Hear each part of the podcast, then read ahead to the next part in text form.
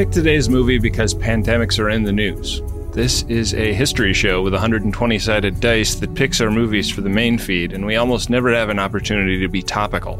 At the center of the film is a team of doctor soldiers at USAMRIID, a real army outfit the DoD maintains to fight infectious disease. Of course, in the history of warfare, disease has played an outsized role. The invasion and colonization of the Western Hemisphere was particularly lethal to the local population because of the exotic diseases the Europeans brought with them. The trenches in World War I were notorious hotbeds of disease. Almost half a million of the soldiers who died in the Civil War died of things like pneumonia, typhoid, dysentery, and malaria. They called it the Third Army. And if you think that's nuts, in the Napoleonic Wars, eight times as many Brits died from disease as died from wounds. I guess what I'm trying to say is that white people are bringers of disease and death, and they must be stopped. More contemporarily, this remains a problem. New zoonotic diseases are finding their way into human populations because as the global south and China's economies expand, they're building in previously pristine wildernesses, bringing humans into contact with local wildlife. The news of the day is about the novel coronavirus, but previously bird flu, SARS, Ebola, and hemorrhagic fever have claimed a lot of lives and grabbed a lot of headlines. It would be comforting to think USAMRIID is there to stop these pandemics before they start, but this film paints a picture of its leadership being another corrupt wing of the military industrial complex and more interested in isolating highly lethal pathogens for their potential biowarfare applications. The movie is a little uneven and maybe preoccupied with the wrong stuff, but it's a really interesting thought experiment, especially now, about what we would tolerate politically to stop a terrible disease from spreading. As I record this, it appears that China's fairly draconian effort to contain the coronavirus to Wuhan has failed, with new cases popping up in Italy, Iran, and several East Asian countries. In today's film, an American town is cordoned off, which is amazing to contemplate more amazing still is the idea that the entire town could be firebombed unless Dustin Hoffman can convince cooler heads to prevail. Here's hoping this film stays a work of fiction. If one of them have it, then ten of them will have it, and if one of them leaves Cedar Creek, then we're in deep fucking shit.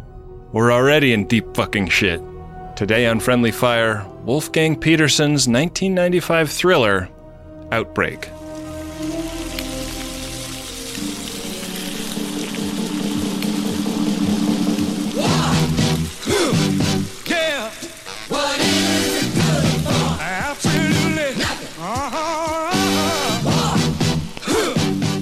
Welcome to Friendly Fire, the war movie podcast that's about to get famous with our hit viral video, Sam Daniels, back at it again with the Motaba virus.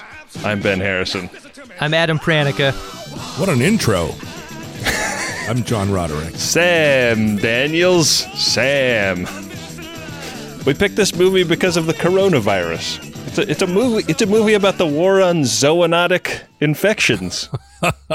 That's such an awful stretch. watching this whole, watching this movie, I was so mad at you guys. This this may be an extremely poor taste that we, that we did this. the survivors are going to need entertainment, and we're That's here to true. provide. Wolfgang Petersen, just a just a few years after his hit film Das Boot. Yeah, they gave him an open world film project. Good for him. it's so tonally different. And, yeah. And also very tonally of its time. It is so 1995 feeling. And I was wondering why it felt exactly like The Fugitive. Did you get fugitive vibes from this movie like I did? Oh yeah, I guess I I mean I, I didn't I didn't think of that uh, until you said it, but uh, it does feel very fugitive-y. The vibes were so strong that I actually looked into both credits for the film, and the reason it felt that way to me, it was confirmed, is that the uh, the score is made by the same guy. Oh, oh. Adam Pranica. Yeah, dropping some filmmaking I did some science. digging. James Newton Howard was the uh, composer, I should say. Uh, it, it was a drama. It's not. There's nothing funny about it. It's not a dramedy. It's not. There. Um. It's just a straight up drama, and yet we're asked to experience these characters as lighthearted, Dustin Hoffman talks to his dogs, and his dogs are fun, and and uh, Kevin Spacey is fun. You know, there there's like all this um, there's all this irreverent kind of snark that's that's supposed to draw us into the story and supposed to make us feel like these are relatable people. Would it surprise you to learn that Harrison Ford was the person that they wrote the character of Sam Daniels for? Oh, I could see, that. I could see that 100%. Yeah. You're on to something, John, with the relationship between Rene Russo and Dustin Hoffman. I feel like you could have a pretty entertaining film if you took the outbreak part of the story out completely and just made it about the dissolution of their marriage. I would totally watch that movie. It's a, it's a rom com, but among like uh, infectious disease specialists. Yeah, yeah. I wonder to what extent this movie inspired TV shows uh, like Grey's Anatomy, you know? Like they're they're on again off again relationships surrounded by people who are dead or dying. It feels very TV in a way or uh, they're they're they're absolutely part of the same they share DNA. Yeah. But I but th- throughout the whole start of the film I, we, I I don't think movies do that anymore like like medical dramas or if we if there was a coronavirus movie being made today we there wouldn't be like a charming divorce in the center of it. yeah, the Matt Damon outbreak movie did not have that that B story, did it? Yeah, the, the wife dies right at the beginning of that one, and it's really all her Yeah. fault because she eats the bad pork. See, that's how that's how it should have gone. There weren't enough wives dying in this movie. but I mean, did you guys find? uh, Did you find that that uh, that element? Did it bring you into the movie, or did it did it take you out of it? I mean, I think it's it, like to me, it like feels like a byproduct of a like an era of Hollywood where they're saying like, how do we how do we make a, a big movie about like uh you know that's like loosely based on a New Yorker article about people that uh, deal with infectious diseases at this level and and then like bring in four quadrants of audience because we're going to spend millions of dollars making this thing. And um and like I was reading the Wikipedia article about this and clicked on a link and found myself reading like like within one or two links reading about like uh, romance novels that are set in high stakes medical environments. So Right. it must it, it must have just been like a here's how we do it. Like dads are going to want to see this movie because they're dropping daisy cutters on uh, civilian populations in Northern California. But how are moms going to be brought into the theater? and in that in that way it's a it's a holdover or like maybe a last gasp of that that Hollywood idea that women aren't going to go to see a thriller unless there's a romance at the heart of it. Right. And also, like, they couldn't quite get to Rene Russo being the star of the film. Like, you know, like she she couldn't be the uh, the intrepid army doctor. She had to be quitting the army to go to the CDC and sidelined for most of the movie. Well, and then I mean that's that's one of the that that's where the subplot gets so kind of annoying because because it's the classic version of like this marriage is over. She really at the beginning of the movie shows no she gives no indication that she is interested in ever seeing Dustin Hoffman again. She's not Yeah. she's not charmed by him. She doesn't love him anymore. when you look at them through the through a modern lens, you're like, Jesus, get a grip, Dustin Hoffman. Like it's over. I, feel bad for Rene Russo. I don't feel bad for Dustin Hoffman in this movie. No, he is pathetic, and then his pathos starts to get gross, and then you realize like he's a controlling and gross. And I'm not even saying this as like a like as a woke me tooer. It's just he's just gross. he just sucks. I wouldn't want to be in a relationship with him. I feel like the dogs were in better hands with Rene Russo. I told you when we got together, baby, that you were going to have to share me with every hemorrhagic fever. But then the movie has that terrible, you know, that terrible arc at its core where somehow we are meant to believe that Rene Russo falls back in love with him by watching him be so competent and heroic. Well, and there's the grand romantic gesture of taking the helmet off. Right. Yeah. He's like, he virally Romeo and Juliet's at the end. But he only does it when he's pretty sure that they've got a cure. Like, it's not that romantic, right? well, yeah, because throughout the whole film, every time somebody catches it, I mean, there's so much just bald face lying to people in this movie. You know, they get they get a sniffle, their eyes get purple, and there's always someone at their bedside going, "You're fine. It's we've got a cure right here. You're going to be fine." and so, you know, he's he's trying to tell her that like, "Oh, it's, you know, we finally got the cure." And she's like, "Oh, man, you're going to you're going to you're going to lie right to my face?" no, no. Check it out, baby. I'll take my helmet off.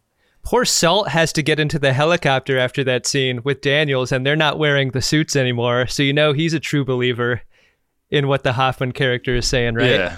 Yeah. Although the the the virulence of that bug goes from don't worry about it to now it's transmitted, you know, through the air and then all of a sudden like toward the end of the film it seems like if you look at somebody that has it you're going to get it. It is so lucky that Patrick Dempsey didn't have the airborne version of the disease, right? Oh, right, right. He could have everybody on that airplane and then it would have been then it would have been an insane epidemic immediately. Yeah, like that whole airplane scene is meant to make you think that that's what's going to happen and feel like you're on the knife edge like is the little boy going to eat the rest of his cookie and there thereby, you know, you know, get the virus into his school and then everybody in the continental United States is exposed in in two easy steps. I it, felt a, a little bit like needle peggy that a guy that that obviously sick would not be like, "Oh, little boy, don't eat my cookie. I am I am suffering from a very serious ailment." And then he gets off the plane and his girlfriend just like what lady is making out with a guy that looks like that? Can you imagine? I've gotten off of a plane before totally healthy most times, and my wife refuses me that hard when we see each other. So, yeah, that's my moment of pedantry right there. oh, baby, your tongue is swollen to twice its normal size. Stick it in my mouth. Here, I'll take some of the load of that from you. Well, but the thing that you're saying, Ben, that the the the turn of that plot point is again the sort that that's I guess the the most um, screenwritery aspect of this film. It wasn't enough that there be a killer pathogen. Yeah. There needed also to be an army conspiracy, and the army conspiracy is extremely. Um, I mean, it's not convoluted, but it, it, it's both at the heart of the film and it's also not really dwelled upon.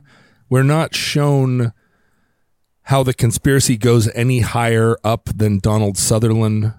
I mean, it's a it's an inter- an interesting premise, but it's never really explored for its dramatic potential. It just becomes a quality that like one psycho general is bringing to the thing. but it re- but it requires that we that the monkey be given two strains of the virus and it requires that the you know like uh, all of these hoops have to be jumped through in order to maintain that I happened to listen to an episode of Terry Gross, uh, like right before watching this, where a guy was talking about the coronavirus and like how how these diseases work. And one of the things I learned was that the like if it if it's coming from an, another species, that's called the reservoir species, and and a lot of the time it actually is bats that the diseases are developing in because there's something about the way a bat's immune system works that uh, causes viruses to like try a lot of attacks with through you know through rapid iteration of their of their genetics so like a bat can have like a lot of versions of a thing. And so I, i'm not sure if that's true for primates as well but that uh, that seemed to to compare favorably to like you know something that a, a journalist that has actually like studied this stuff was saying on npr so i mean like there's like and, and also like the you know the fact that this disease comes into play because they're you know ripping down trees and otherwise virgin uh, forests in Zaire is actually like kind of kind of why all these diseases are are are popping up now because like China is industrializing and like starting to you know build into wilderness that just didn't have like a lot of human interaction previously. This this movie really refuses to lean into that as a as the cause of this entire thing. Yeah. It briefly suggests it and moves on so quickly. It actually was a good reminder that you just gave us about how this whole thing started because I was I was ready to forget that entirely. Yeah, I mean like the witch doctor is actually right, you know, like it's a punishment from the gods because we cut down the trees. Mr. Motaba, up close and personal. The Ebola virus was was at its peak um, newsworthiness right when this movie came out, and and there was a component of that that that um, involved like consuming bush meat. Uh, that people that, that there was this deforestation happening, but also people were eating primates and other critters, and it, and and I'm wondering whether that whether the idea that bush meat is behind epidemics is just some kind of newspaper hyperventilating or whether that actually is common enough that it plays a larger role. Yeah, I mean like they've had to they've shut down a lot of the markets that sell that stuff in China as a response to like SARS and stuff. So uh, it does, it's it's not an element of this movie, but I think it is like a, a legitimate concern. There's an expediency with how this film tells that story that makes it seem as though the consumption of bushmeat would be far slower than maybe a series of scenes where a guy sticks his hand into a blood centrifuge or a pet store owner gets scratched. Like these things happen so fast that I almost feel like to introduce a kind of slower style of viral consumption would would slow the pace down in a way they chose not to. Yeah, this is a very breathlessly paced movie. In order to make the virus exciting. Yeah. It needs to kill you in 24 hours or 36 hours because we're because we want to watch all of these people get sick so fast and die so fast. but in order for in order for that to be possible, we need to introduce the element of a monkey, a cute monkey that somehow gets released in California. but you know like like the like the monkey and the blood centrifuge, like those were all such such stretches. That's not for for those listening. That's not how viruses are spread. It's not that blood centrifuges explode. Where is the toilet seat scene in this film? Oh, I know. Someone licking a toilet seat, very common yeah. in Central California. Yep. Bunch of toilet lickers. As a Northern Californian, that's my birthright. this is Northern California. That's right, not not Central. I actually have a, a moment of pedantry about some of the geography in this film. This is a, this is a real journey, so uh, so strap yourselves in. The H6 only has a range of 276 miles. This is the helicopter that they're flying around in. Looking at the direction as Daniels and Salt are flying the helicopter along the coastline, it is clear that they are flying south from Cedar Creek to San Francisco. Now, there are five Cedar Creeks north of San Francisco. The closest is located 180 miles northeast of San Francisco. This Cedar Creek is far from the coast, though. The Cedar Creek that is closest to the coast is a whopping 323 miles away. So the flight to SFO and back, plus standing in the air against the plane, would never have worked without refueling. All of the Cedar Creeks are real creeks anyway, and uninhabited. When preparing for the way back to Cedar Creek, Daniel mentions a town called Palisades between San Francisco and Cedar Creek. There is no such town. So this pedant good came grief. right up to the point of realizing that Cedar Creek was also a fictional town, but didn't. was the part that made it fictional was that it was whites only? I don't want to oversell your pork chop here, Ben, but my film paper is going to be about the troubling racist subtext of this movie, which is basically an African virus infects a white town and then is covered up by a black general. I think you will find Whoa. that the towns in Northern California are surprisingly homogenous culturally. There's a whole like secessionist movement up there that, where they want to like make their own state because they're you know they don't want to they don't want to be susceptible to the to the big city elites. Yeah, but Outbreak didn't have to do that, and it did. To, to learn more, listen to the Omnibus episode, Jefferson State. Oh, hmm. I will listen to about that. The, about, about the nor- Northern California secessionist movement. I was just surprised that any town that size in that part of California would be uh, comprised of 80% weed growers. Especially at that, at that at in 1995, all those Yeah. people would have been growing and selling weed. I mean, those guys that like tried to tried to escape in their in their lifted pickup trucks kind of look like that's were- probably what they did for a living, right? They were weed growers for sure.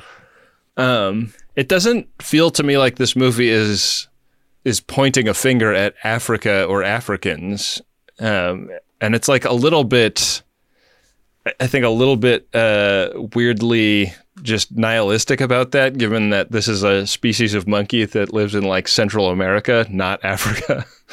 so Oh, I I was sure that was going to be your moment of pedantry. yeah, that the that the white faced capuchin monkey is from Central America, and the whole movie hinges on the idea that this is an African monkey. what the what the what what? An African monkey isn't going to be camera ready in the way that this little guy is. uh, this is the same monkey that was uh, Ross's uh, pet on Friends. It's the same monkey. It looks exactly. Is it the actual same monkey? It's the actual same Hollywood monkey. Uh, where can we find the monkey? Wow, this is a big monkey. Yeah, this is this is like one of the most famous monkeys in the game. I feel like you could just as easily make a a story about a monkey from Central America though. Like I don't see why it has to come from Africa. I guess the like the setting of that uh, of of it in Zaire and the Kisangani mutinies is like interesting, but the movie doesn't tell you what what that is. It just it No. kind of it's kind of it's kind of Val Verde in a way. Like it's just like yeah, there's a mercenary camp and some some predator style fighting is happening. Moving target, receive, on target, on target. Uh, but you don't need to you don't need to concern yourselves with that. Yeah, we're uh, we're we're for sure asked to know an awful lot about the political situation in Zaire and the Congo, uh, and just like just go, oh yeah, sure, of course, those are like Zimbabwean, you know, those uh, there's a uh, there's like four Rhodesians and an American, and like it, and and and it, uh, that all goes away, right? Um, you we never revisit it because we need to spend we need to spend that extra time in this movie like having hilarious walk and talks Yeah. with Dustin Hoffman about the state of his marriage. you know, bonobos bonobos live in uh live in Zaire. Yeah. Yeah. Yeah, that wh- why not a bonobo? They're adorbs. Yeah. It would have been it would have been really really cute to see a a, a chimp jack itself off for every shot of the movie that it's in. I, I do say I do have to say though that a bonobo looks enough like a white-faced capuchin monkey that I think they thought they could get away with it. Really? You think you think that this is they're just swapping a monkey in in place of a of a of a bonobo? I think so. I think I think they looked at a bonobo and then somebody was watching Friends and they were like, "Yeah, but Ross's monkey is such a hot monkey." I think you're an ape racist. These monkeys. it wasn't me. I'm talking about I'm talking about endemic ape racism in Hollywood. Like there's been a ton of racist subtext in the reporting about the coronavirus about about China too. So it's like a very familiar phenomenon um, that it's just like yeah, who cares what the difference is between all of the people outside of the United States? We don't like them. If you Adam, if you Google cutest monkey, well, hope hope you don't have anything else to do today. Because I mean, Curious George cute- is the top hit on that search, so I don't know what I'm supposed to learn from that. not on my image search, but maybe my image search is uh, the algorithm is thinking something else because of all the monkey porn I look at. Look at all these cute monkeys. They, they don't look like they'd scratch you or spit in your eye, get you sick. They would never do that. There was for sure in the middle of this movie a movie that I wanted to watch.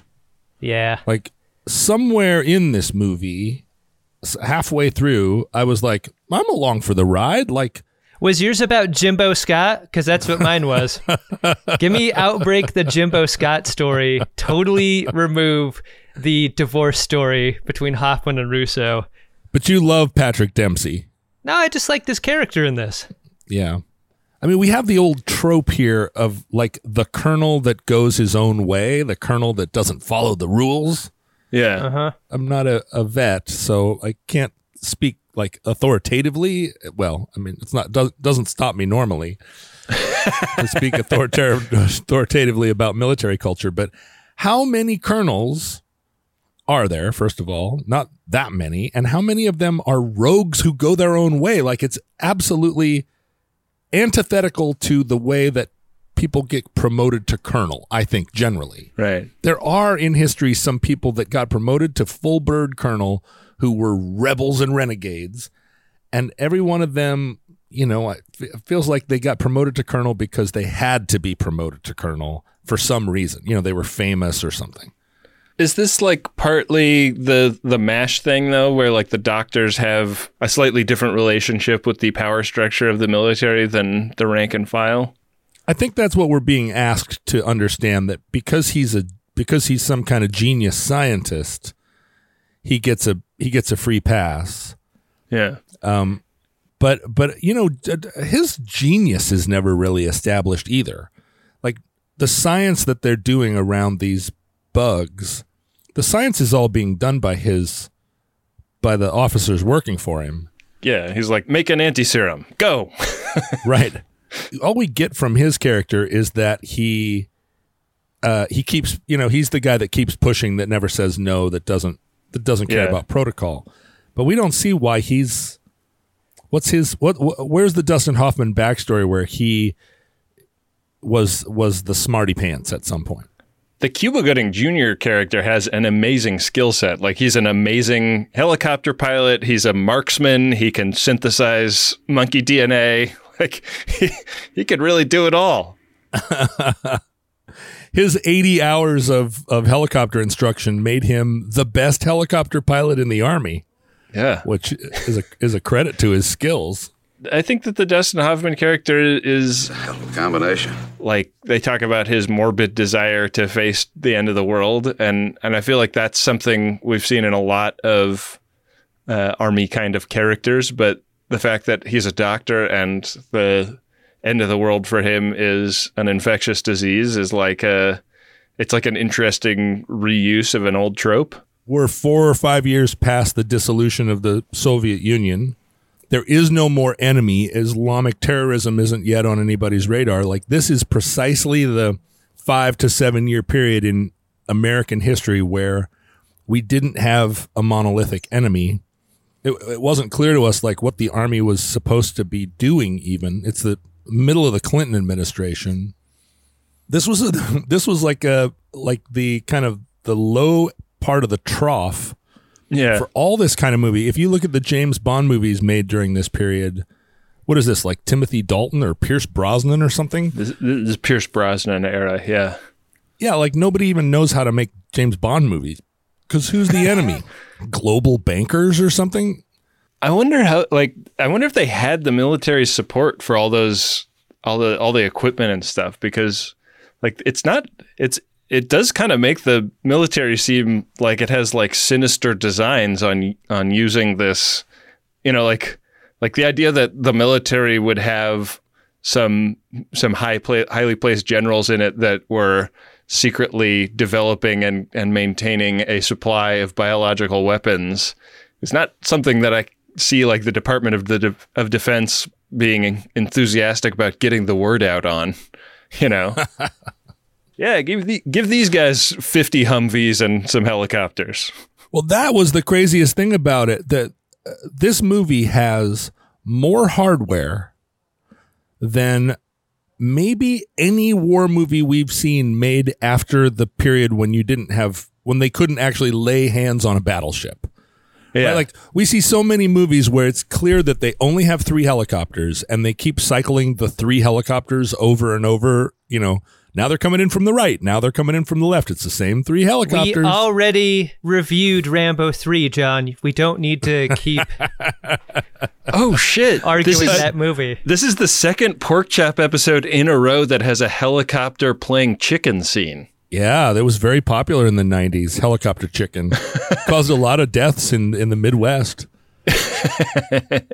but but there are scenes, and I don't know if it's uh, this is sort of pre CGI. I couldn't tell how much special effects. Um, There's like one CGI shot where they go like through the through the ventilation system in the county health department, right. and it's like Right. incredibly bad and obvious. right, it looks like a it looks like Zaxxon or something. But but but there's a there's a scene in that town where we look up and there are at least 15 helicopters, maybe more, all in one shot. Yeah. There's hundreds and hundreds of extras in some of these shots too. Like it's it's a big like the scale of the film is as big as it gets basically. Although they didn't spend any money on their poster design. the poster for this film has got to be the worst movie poster I've ever seen in my life. It's weird. Forrest Gump came out a year before this, and those are all CGI Hueys. All the real ones were, were busy shooting Outbreak just a year later. that's that's what you get with Wolfgang Petersen. You know Yeah. he's going to get the real Hueys. Yeah. But as far as the movie that I wanted to see that was at the center of this movie, by the by the final act of this movie, that movie, the one I wanted to see, was gone. Which was this super basic movie. This is like it, it became such a pumpkin spice latte in the last 20 minutes where Donald Sutherland becomes like a like crazy bad guy. Morgan Freeman gets somewhat redeemed. There's a lot of there's a lot of people coming into offices and telling people to arrest other people, and then they go out of the office and they aren't. Somehow, no one was able to arrest them. Yeah. There's the there's the there's the the that that thing that happens in movies where on one side of what's basically a split screen, we're counting down like there's only 20 seconds to go before the bomb goes off and in the other side of the split screen like people are sitting in a in a living room in a house 300 miles away having tea waiting for a monkey to come out of the woods and it's like wait a minute if if that plane's already in the air if the plane with the bomb is already in the air and you guys are looking for a looking for a monkey to refine its blood to make a serum this is the like it was just there was so much time warping happening in order to fit all the cliches into one like Oreo package. I really fell out the bottom of this film. I'm sorry to hear that, John. Oh, were, were you hoping that I would stay inside the film all the way to the end? Yeah, that's what I was hoping for. These are not statistics, ladies and gentlemen. There's that one scene with JT Walsh as like I, I think he's pr- probably supposed to be like the White House chief of staff or something, and he's just Yeah. haranguing a room full of generals and bureaucrats about we're going to stand shoulder to shoulder with the president as he orders this like slightly subnuclear attack on Cedar Creek, California.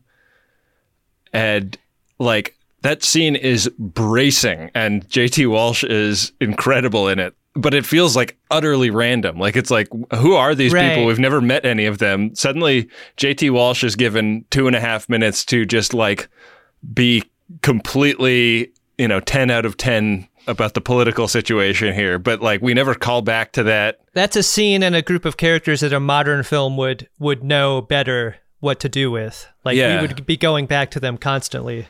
Right, because it's it is an interesting decision, right? Like the like if Donald Sutherland is is where the buck stops with this, you know, using a virus as a weapon plan, like he is tricking the most powerful people in the country into like doing something to preserve this secret program he's running. And that that's an interesting story to tell, or it would be an interesting story to tell if they were in on it and they're like, yeah, we do like want to have the Motaba virus as something that we can uh, deploy as a surprise against a against an enemy. So we might have to we might have to do the fuel air bomb trick to to cover our own asses on that. And that would be an interesting story to tell. But this movie tells neither of those. I was thinking a lot about why we never saw the president in this film. Yeah. Uh, in a way that you you tend to see him in a film like The Rock, which tells a very similar story about uh, a biohazard or a bioweapon and involves the president Bill Paxton must have been doing something else that week. a lot. like, and I and I finally decided that the reason that we don't see the president in this film is because you're supposed to be so far removed from the people making the decisions, right? Like when it's finally helicopter against airplane, you need it to be for, you need it to be information that's third hand. Right. But this is also the era where like it doesn't matter who the president is, it's an honorable person. So that's going to mean something to every character that is is being told like the president ordered this directly, whether they're pro or anti. This is what I'm thinking, Ben. We need to go back and George Lucas every film that features a U.S. president in it and make sure that they are depicted as a reasonable, smart person so we don't just make assumptions. yeah. Yeah. It changes the story of every movie. yeah, it, it really does. the the the key to that I think and th- and that's the interesting movie that I wanted to see. Right? The the idea that they were going to that the virus was going to be out of control and the only solution would be to nuke an American town or firebomb it. And what the repercussions of that would be like and and and that that is all just sort of compressed into that that uh, conference room. But like that's fascinating, but we never once in watching this movie believe that they're actually going to firebomb that town. And Dustin Hoffman is a character with unimpeachable integrity, despite being a terrible husband and an unlikable and probably a bad lover. He's never, we're never going to. And a bad boss, too. A bad Would you want to work for a guy like him? and he, and way. this part, this part clearly written for Harrison Ford, and Harrison Ford's never going to let, never going to let a, uh, a town get bombed. But like, that's the interesting movie.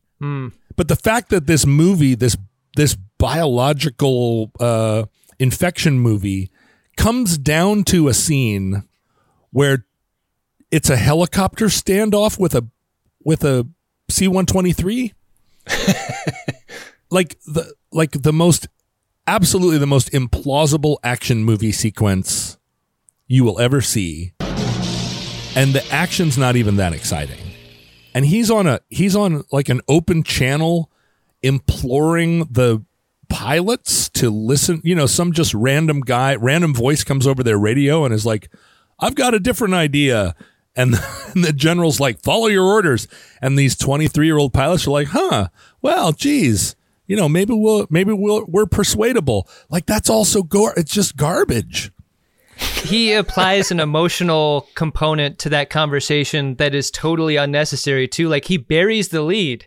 If you're trying to get through to someone who is acting under orders he says he says 5 minutes into his conversation that if you bomb the town you destroy the serum. That's what you start with. Yes. why are you appealing to their sense of humanity? Like yes. speak practically about this. And that's what he didn't do. Like that that drove me crazy And I and that's that it's the same voice, the same screenwriter voice that still believes in this movie or that that is projecting the idea that like all these people are honorable. There's only one person in the movie that's not honorable. Maybe Morgan Freeman, you know, is just following orders. But like all of these people are going to be persuaded by by reason. And I I just I found like by that point in the movie the I had been through four or five pretty interesting plots. And at each point along the way, whoever it was that was carrying the briefcase with the interesting plot in it left that briefcase in a in a men's room in an airport and picked up picked up a different a, a, a briefcase that looked just like that except with a less interesting plot.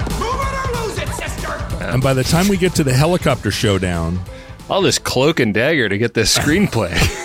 I know.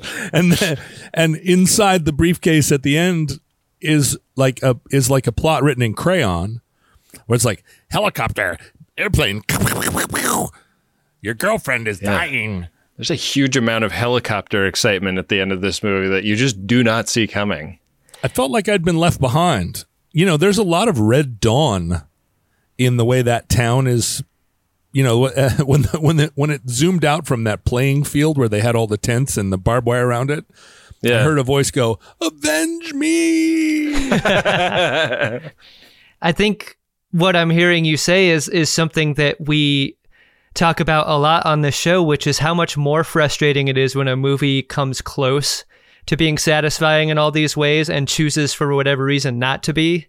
Like I, I almost feel like we enjoy films that are worse in more ways than this one. And it's it's many frustrations that makes Outbreak something that we're disliking so much. Like it, it had it right there in a lot of areas. It really did, and particularly it resonated with me because of because it feels ripped from the headlines. Like these are real anxieties, all that stuff, airplanes and people sneezing in movie theaters. Like that was all so so good. If not if not if not portrayed like with true cinema greatness, at least really good ideas. I don't like following particles of snot through the air into someone else's mouth. I didn't need like if somebody sneezes in a movie theater, I get it, right? I don't have to follow the actual fucking spooge. I was just at a show where I could hear, where I could feel the person behind me cough into my hair. Mm. And oh, it fucking sucked. Oh no. Wow. But So I shaved my head. but all of that was cool. It's just there was all this there was all this 90s DNA that I wanted out of the movie. Like for instance, I wanted Renee Russo, who when I first saw her, I I always think of her as like, oh, here she is, like she's she's here to make Jack Nicholson look like he could still date younger women. but but then you know, she's got this very compelling situation. She's working for the CDC. The army shouldn't even be doing this stuff, uh, three quarters of it, you know? Like if she had a stronger role, if she had taken over, if she and Dustin Hoffman were actually butting heads, you know, she just like laid down basically in this film and ended up ended up in a in a posture where she was working for him this the beginning of the movie sets up a power dynamic, a structure where it's civilians and army. You know, the the two characters have the same rank, but this is happening in a this is happening in the United States. It would have been driven by the C, CDC. That's such an interesting movie. That's the siege, right? Like that's the story that that movie told. That conflict hmm. between civilian and military. And and if you excise the personal from this, I think you get a little bit closer to that. And you like wonder whether what, what Renee Russo's true allegiance is because you know that she's Yeah. like had dalliances with the monkey before. Right. Right. Dalliances. But you know, that makes the whole army plot more interesting, right? Because then the army Yeah, guys yeah. are withholding information from the CDC. Yep. And so it's not just this dumb dynamic between Morgan Freeman and Dustin Hoffman where there's a real question why doesn't Dustin Hoffman why isn't he read in to this dossier? Like Morgan Freeman and Dustin Hoffman are exactly the same age. They were both born in 1937. I think Donald Sutherland is a little bit older. Dale Dye is a little bit younger. I have to say, for the record, that Dale Dye, again, doing the Dale Dye that we all Yeah. ask of him. Uh, yeah, ex- but he's acting against type and, and all that shit he's eating out of Donald Sutherland's butt. He eats a lot of shit, but you know, you know what? Right He out of is- his butt too. That's really you hate to see it. I don't like seeing that. He's like, expend all remaining shit onto my face, Donald Sutherland. He is Dale Dye is exactly the age that I am now during the filming of this movie. Wow. and and I really, you know, I watched him and I was like, wow, okay. In 1995, if you had fought in Vietnam, in early early Vietnam, you would be as old as Dale Dye, and so Dustin Hoffman, if he was a colonel in the army, would have been in the army during the whole Zaire outbreak bombing thingamabob that establishes hmm. the characters at the beginning. He would have been working in the infectious diseases. Like he's this is all there's a there's a there's a giant freezer room full of these antibodies and Dustin Hoffman was just like never Yeah, how does he not read know? into that file. Like the whole point of his branch of the Army Medical Corps is to do just this. Where was he? And also, the truth of his character is his is his essential curiosity. Like he would not have let that go in Zaire. He would have known about the freezer and the antibodies then. But he wasn't. We don't. We don't ever see him in Zaire. We know that. Uh, we know that Donnie and Billy went went to Zaire. yeah, when Donnie and Billy went to Zaire. I love that they cover Donald Sutherland. Like they don't need to de-age Donald Sutherland. They just put him in the bio suit. But Yeah. no biohazard mask can obscure Donald Sutherland's voice. Like No. it's just obviously him. It's great. That's where the script feels written by committee. In a movie that no one person would have written. The uh, the script is being broken in a room where everyone's calling each other baby. Yeah, exactly. Here's to feeling good all the time. No one scriptwriter would have left the cool movie on the table and replaced it with this five like parts of five different movies and only two of them are good. Well, I mean, this film fucking crushed it at the box office. $50 million budget, almost $200 million box office. Like, where, what are we talking about here? Like, that room made a success, That's right. baby. All those women who are like, I don't want to go see this disease army movie. Oh, but there's a romance with Dustin Hoffman at the core. A hazmat ripper. That Kevin Spacey guy should be in more movies. yeah. He's not creepy at all. the the hair on Kevin Spacey in this movie is like is so weird and and like of its time. Why did they make him strawberry blonde? What could be gained? I don't know. Um, I mean, like uh, one thing I I really like about this movie is the idea of like a crack team of uh, epidemiological scientists that you get here. Like, like I would uh, I would have loved to see them set this up as just like a, a team that they'll they'll put in a series of films. You know, like like um, kind of like Tommy Lee Jones's team that came back from uh, the the fugitive and uh, and did U.S. Marshals. It's like the same. Like we love we love watching these guys do what they do. Like you guys are really bagging on some some fair points about places this movie fails, but like I'm super into just any hazmat suit based content. Like I, I will watch all of it. Like if there's a guy in a suit like this, I'm there for it. Period. Well, let, and let me say, those are great hazmat suits. They are Three are. quarters of the way through it. I mean, because because they're really derived from 2001: A Space Odyssey. Yeah. Uh, very similar, like spacesuits, but but you know, I'm not somebody that wants to be zipped into a suit. it there is a thing that happens a couple of times in this movie where either the Hoffman character or the Russo character gently touches the mask of the other in a in an affectionate way. And I think one of the magical parts of this movie is how those scenes are not dumb. Like you would I think ordinarily you would laugh out loud at a gesture like that in a lot of other movies and for some reason like they actually work here and they shouldn't.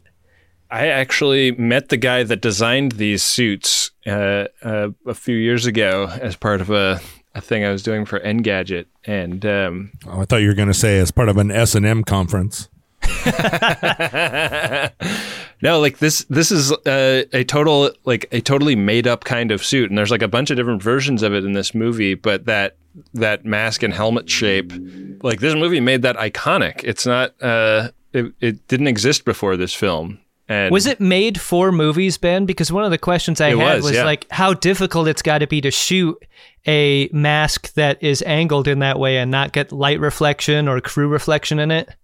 Uh, yeah, this the, it was made for this movie, and it's been used uh, several times as the design since. Like if you if you look up like level four biohazard suits, like I think like the blue one and the and the yellow one are based on like two different versions of that. Um, one thing I read that uh, this movie gets wrong is that they tend to be like internally pressurized, so that like if if you do get a tear, the the pressure is blowing out so that so that nothing nothing would get in. Like the the tear scenes in, in this movie uh, get it totally wrong in terms of like what would realistically happen. But also the the helmet part is usually just kind of like a bubble of clear mylar or whatever, and and and doesn't look nearly as cool. You know. You can. I'm not seeing the suit from the movie, but uh, there's really a level four suit for all budgets. Here. Uh, how- what, what's the how, what's the cheapest we could get into a level four biohazard suit? I mean, I'm seeing a suit for 150 bucks. I'm seeing a suit for 5,000 bucks. Wow. Well, which one? Where are you going to cut corners? Grainger Industrial Supply will hook you up.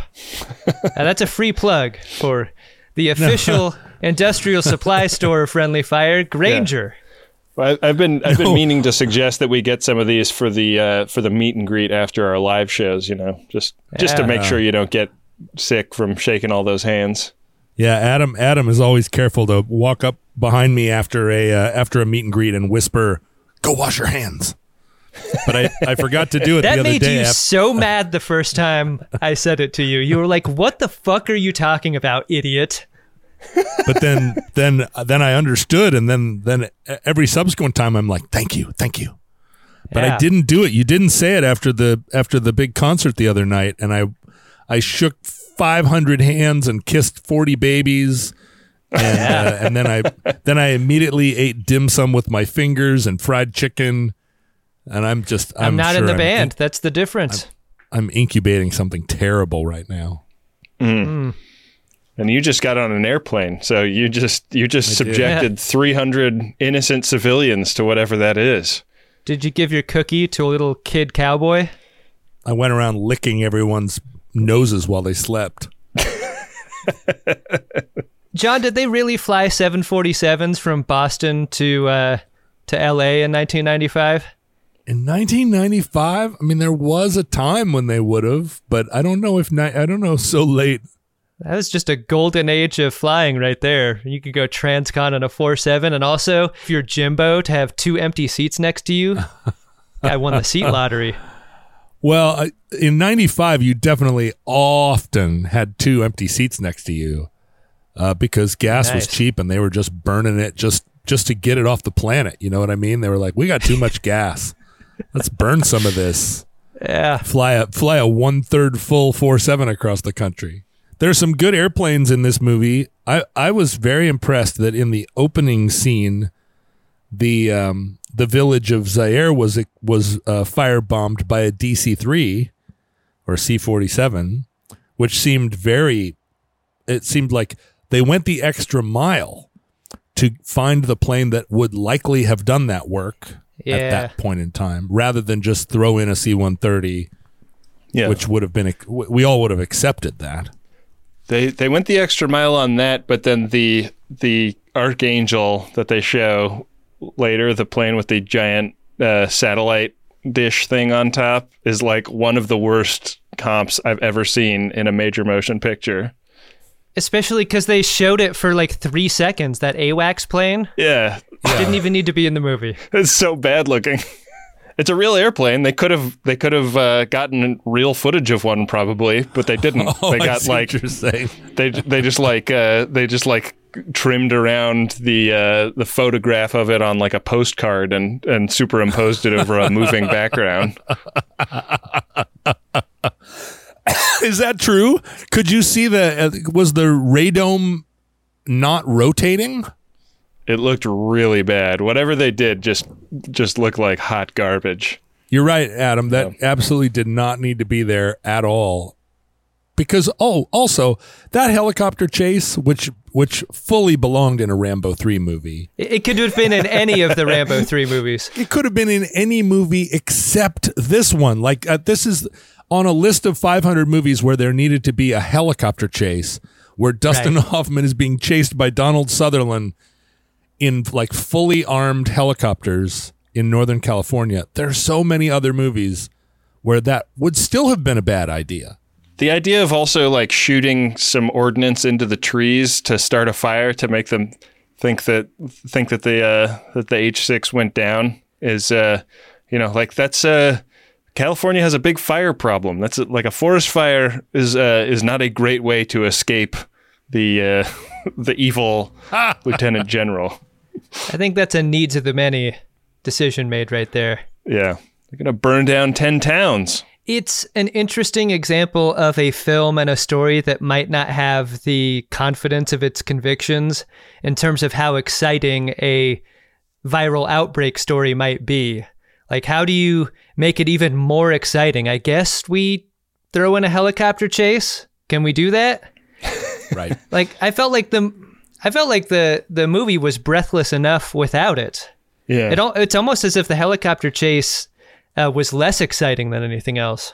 It really was. The helicopter chase was like, can we get back to the place where all the people are bleeding out of their eyes, please? Yeah, yeah. I guess if you're really making a thriller about a viral infection, the danger has to be the like omnipresent danger that it's going to get out and once it's out it won't be able to be contained. right. The movie establishes that. Okay, you know, we've arrested it in all these other places. We put out all these other fires, but this one little town because of the because a centrifuge exploded in a guy's face. This little town has gone bonkers and we have to cordon it off. But the real threat remains that any one of these hillbillies gets out of there and goes down to the mall and starts sneezing on people. Oh man, he sell he sells like five pounds of brick weed to somebody that's heading to the Bay Area, and then a bunch of Yeah. uh, a bunch of teenagers that went to my high school get get sick from smoking it. That's the movie I want to see. That's a punch up right there. Big time. But like if they don't if they don't nuke this town, right? If they just cordoned it off and had all the soldiers step on the other side of the barbed wire and just stand there for 2 days. Yeah, just let the disease run its course. Yeah.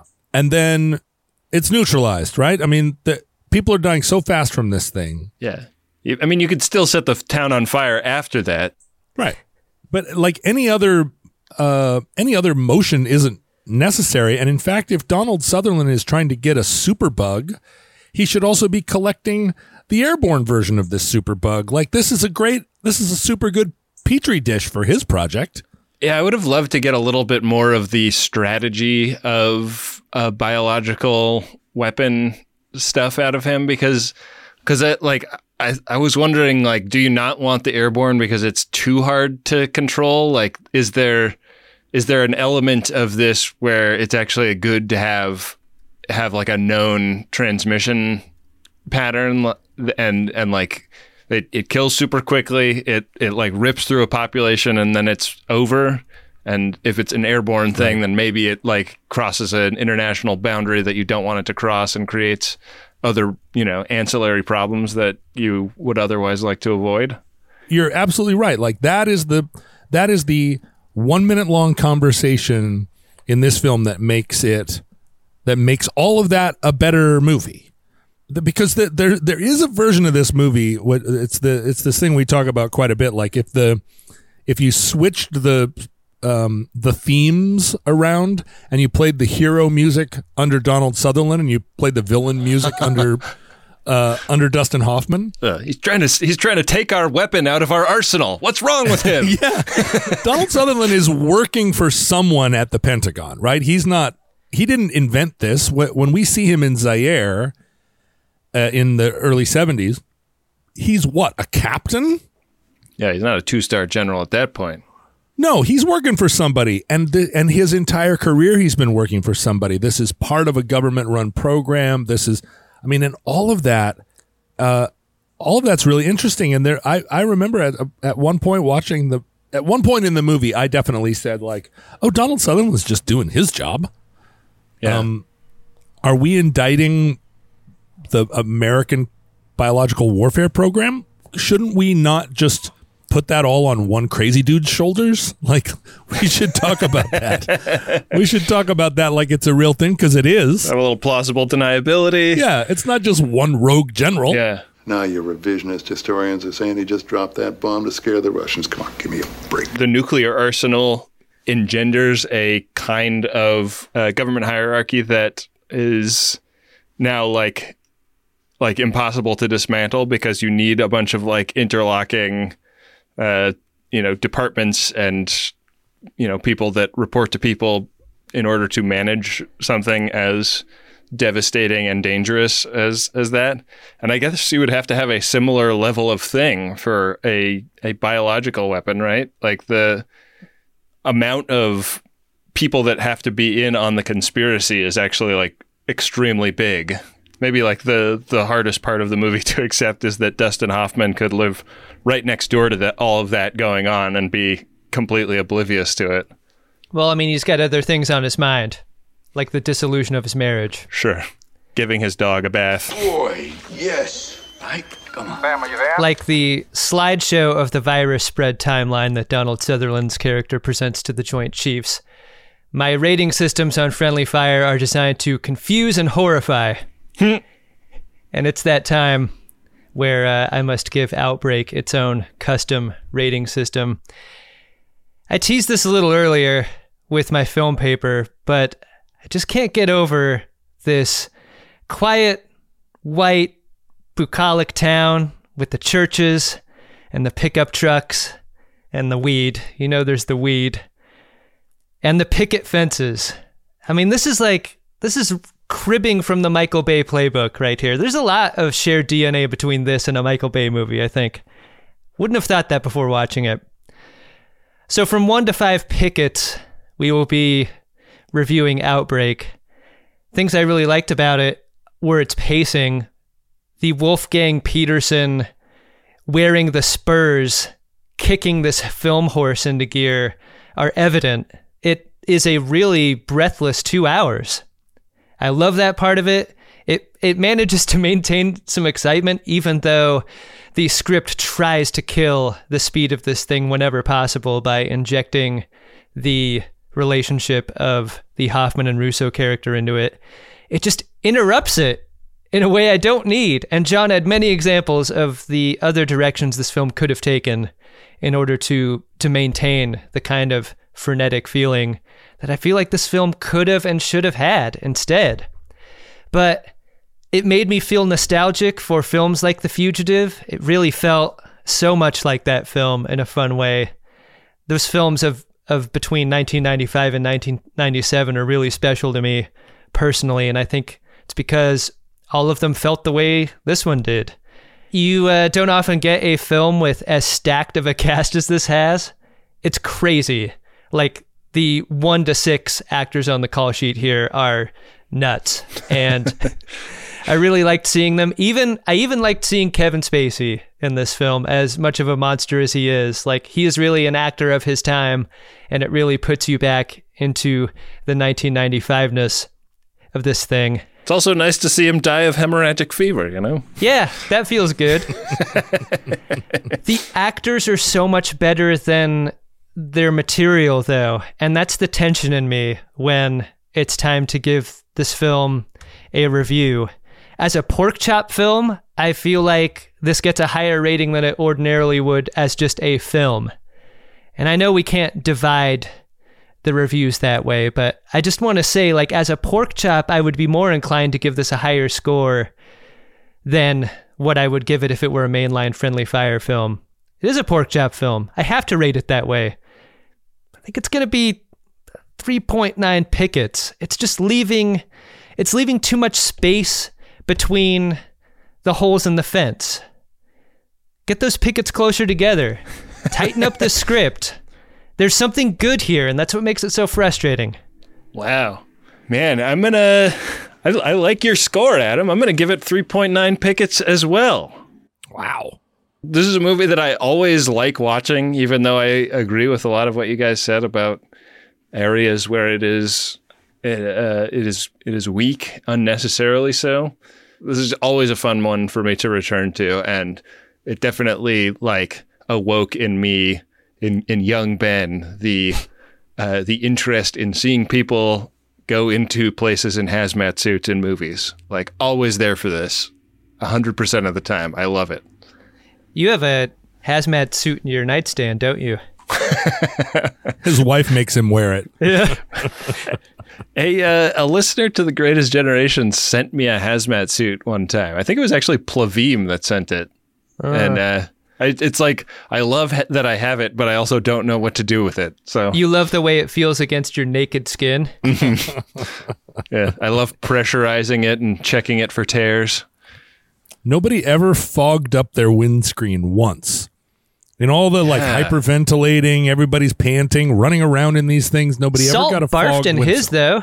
Yeah, he did. That was pretty gross. Oh, that was so gnarly.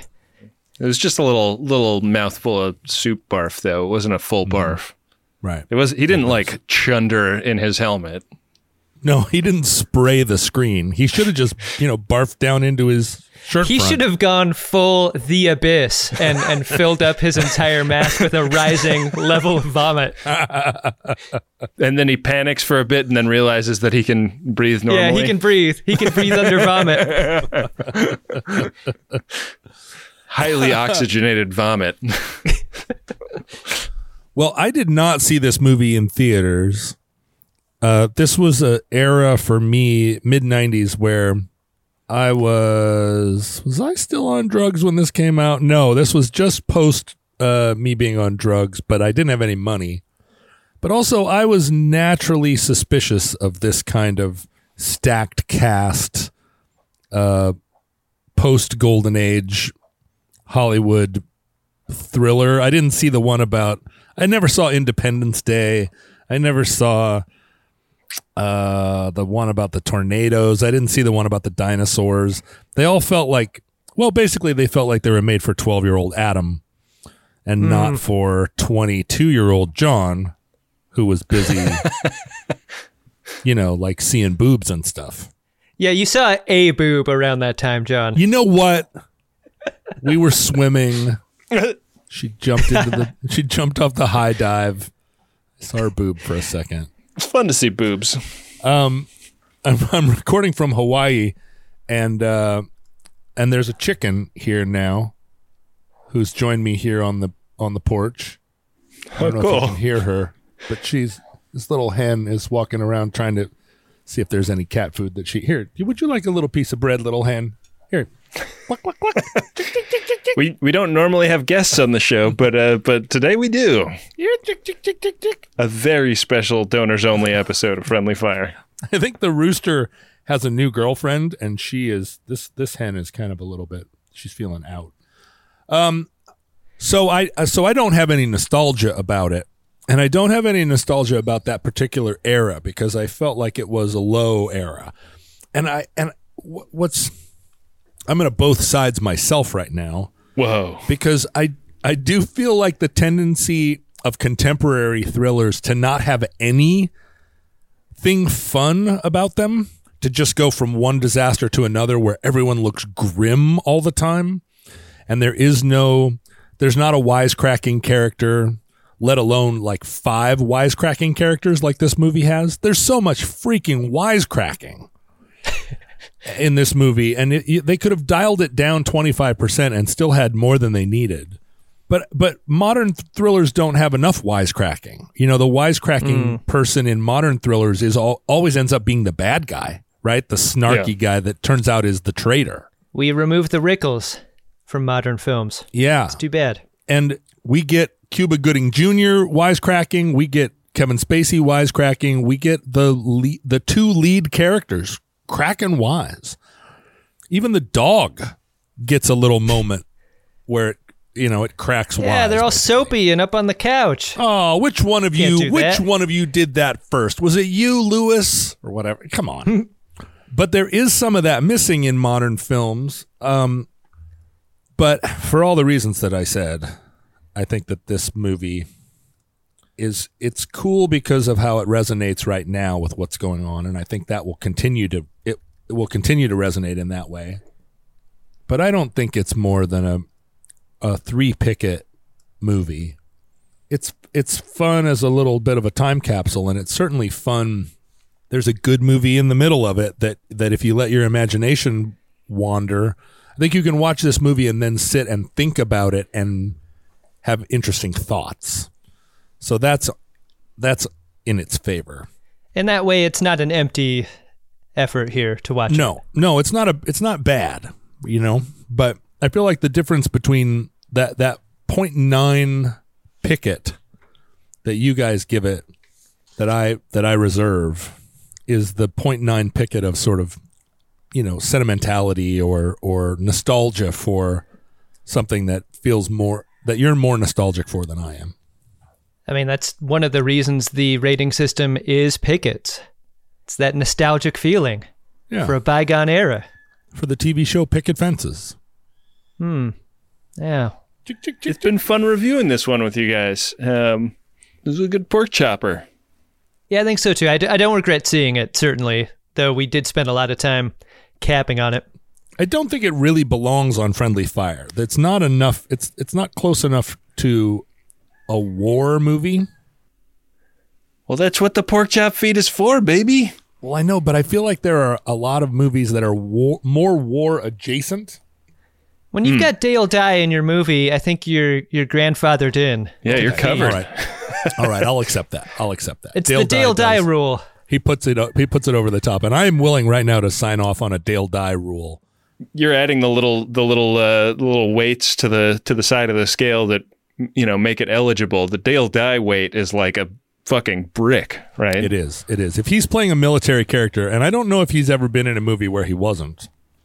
Yeah, interesting to see him like the character that gets shamed a lot in this movie. Like he, he almost never plays that, and and I I thought he did a really good job. Like we've seen him get like too much for his skill level in terms of like an acting role before, and this felt like uh, it it was like he was like punching a little bit above his weight class in the way he performed it.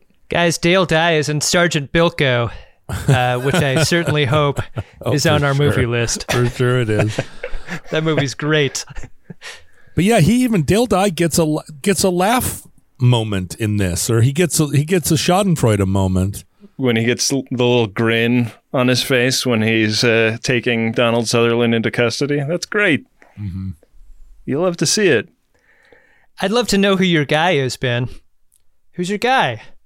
Miss Pananides at the uh, at the uh, federal building. She's the lady that uh, Yeah. has a has a friend at the at the Coast Guard.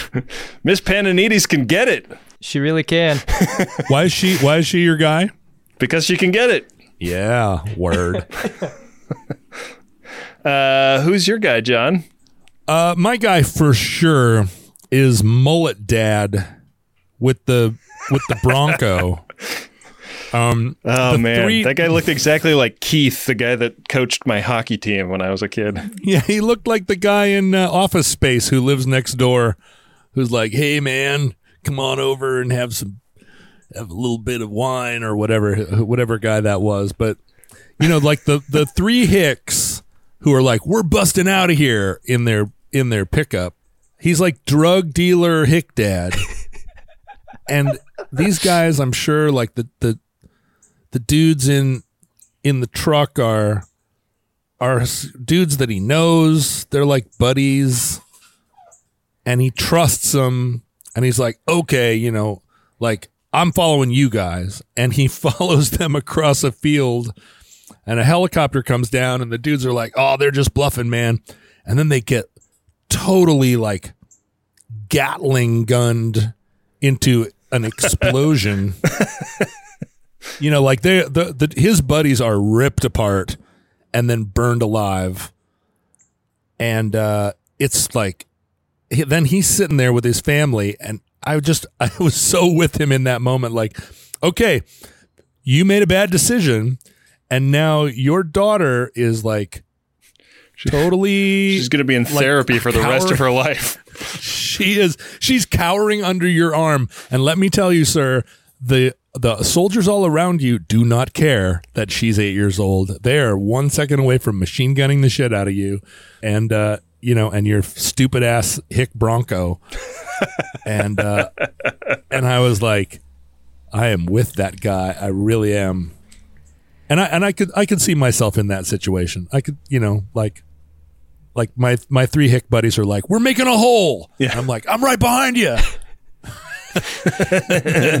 John, you and I are on it the on the exact same wavelength because uh, I also chose. I had a hard time choosing between Bronco driver and pickup truck driver.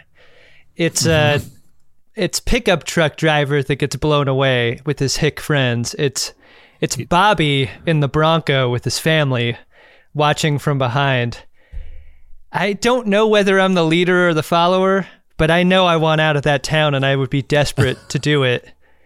And uh, I mean, if you left with your hick friends, I would I'd pack my wife into our Bronco and we'd probably drive through an entire wooden barn to get out of there. As I looked on in horror as a as a Huey destroyed your pickup.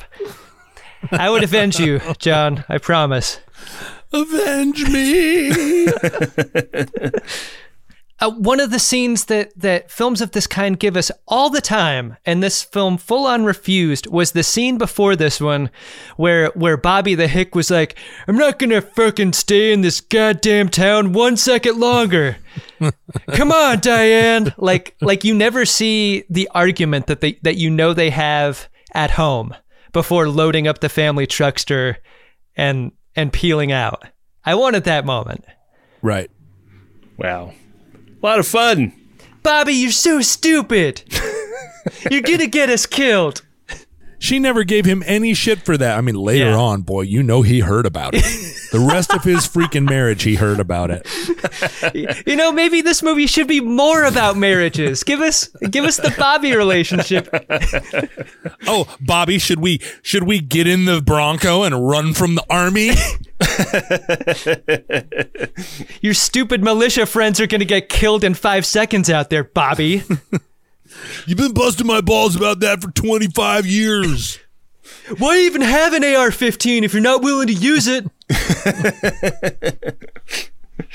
Uh, I like making podcasts with you guys. It's fun. well, uh, thanks again to everybody that supports the show. I think uh, we should probably wrap it up, right? Yeah, gotta do that. This one's over. The uh, the virus of our episode has been contained. Yeah, thank goodness. We don't want this getting out. Uh, for John Roderick and Adam Pranica, I've been Ben Harrison. To the victor, go the spoiler alerts. Take it away, Robs. Friendly Fire's Pork Chop Feed is a Maximum Fun podcast. It's hosted by Ben Harrison, Adam Pranica, and John Roderick. It's produced and edited by me, Rob Schulte. Our logo art is by Nick Ditmore. Our theme music is War by Edwin Starr, courtesy of Stone Agate Music. Make sure to use the hashtag FriendlyFire when posting about the show on social media. You can find Ben on Twitter at BenjaminAHR, Adam is at Cut for Time, John is at John Roderick, and I am at Rob K. Schulte. Thanks so much for supporting Friendly Fire. Tell a friend. We'll see you next month with another pork chop film.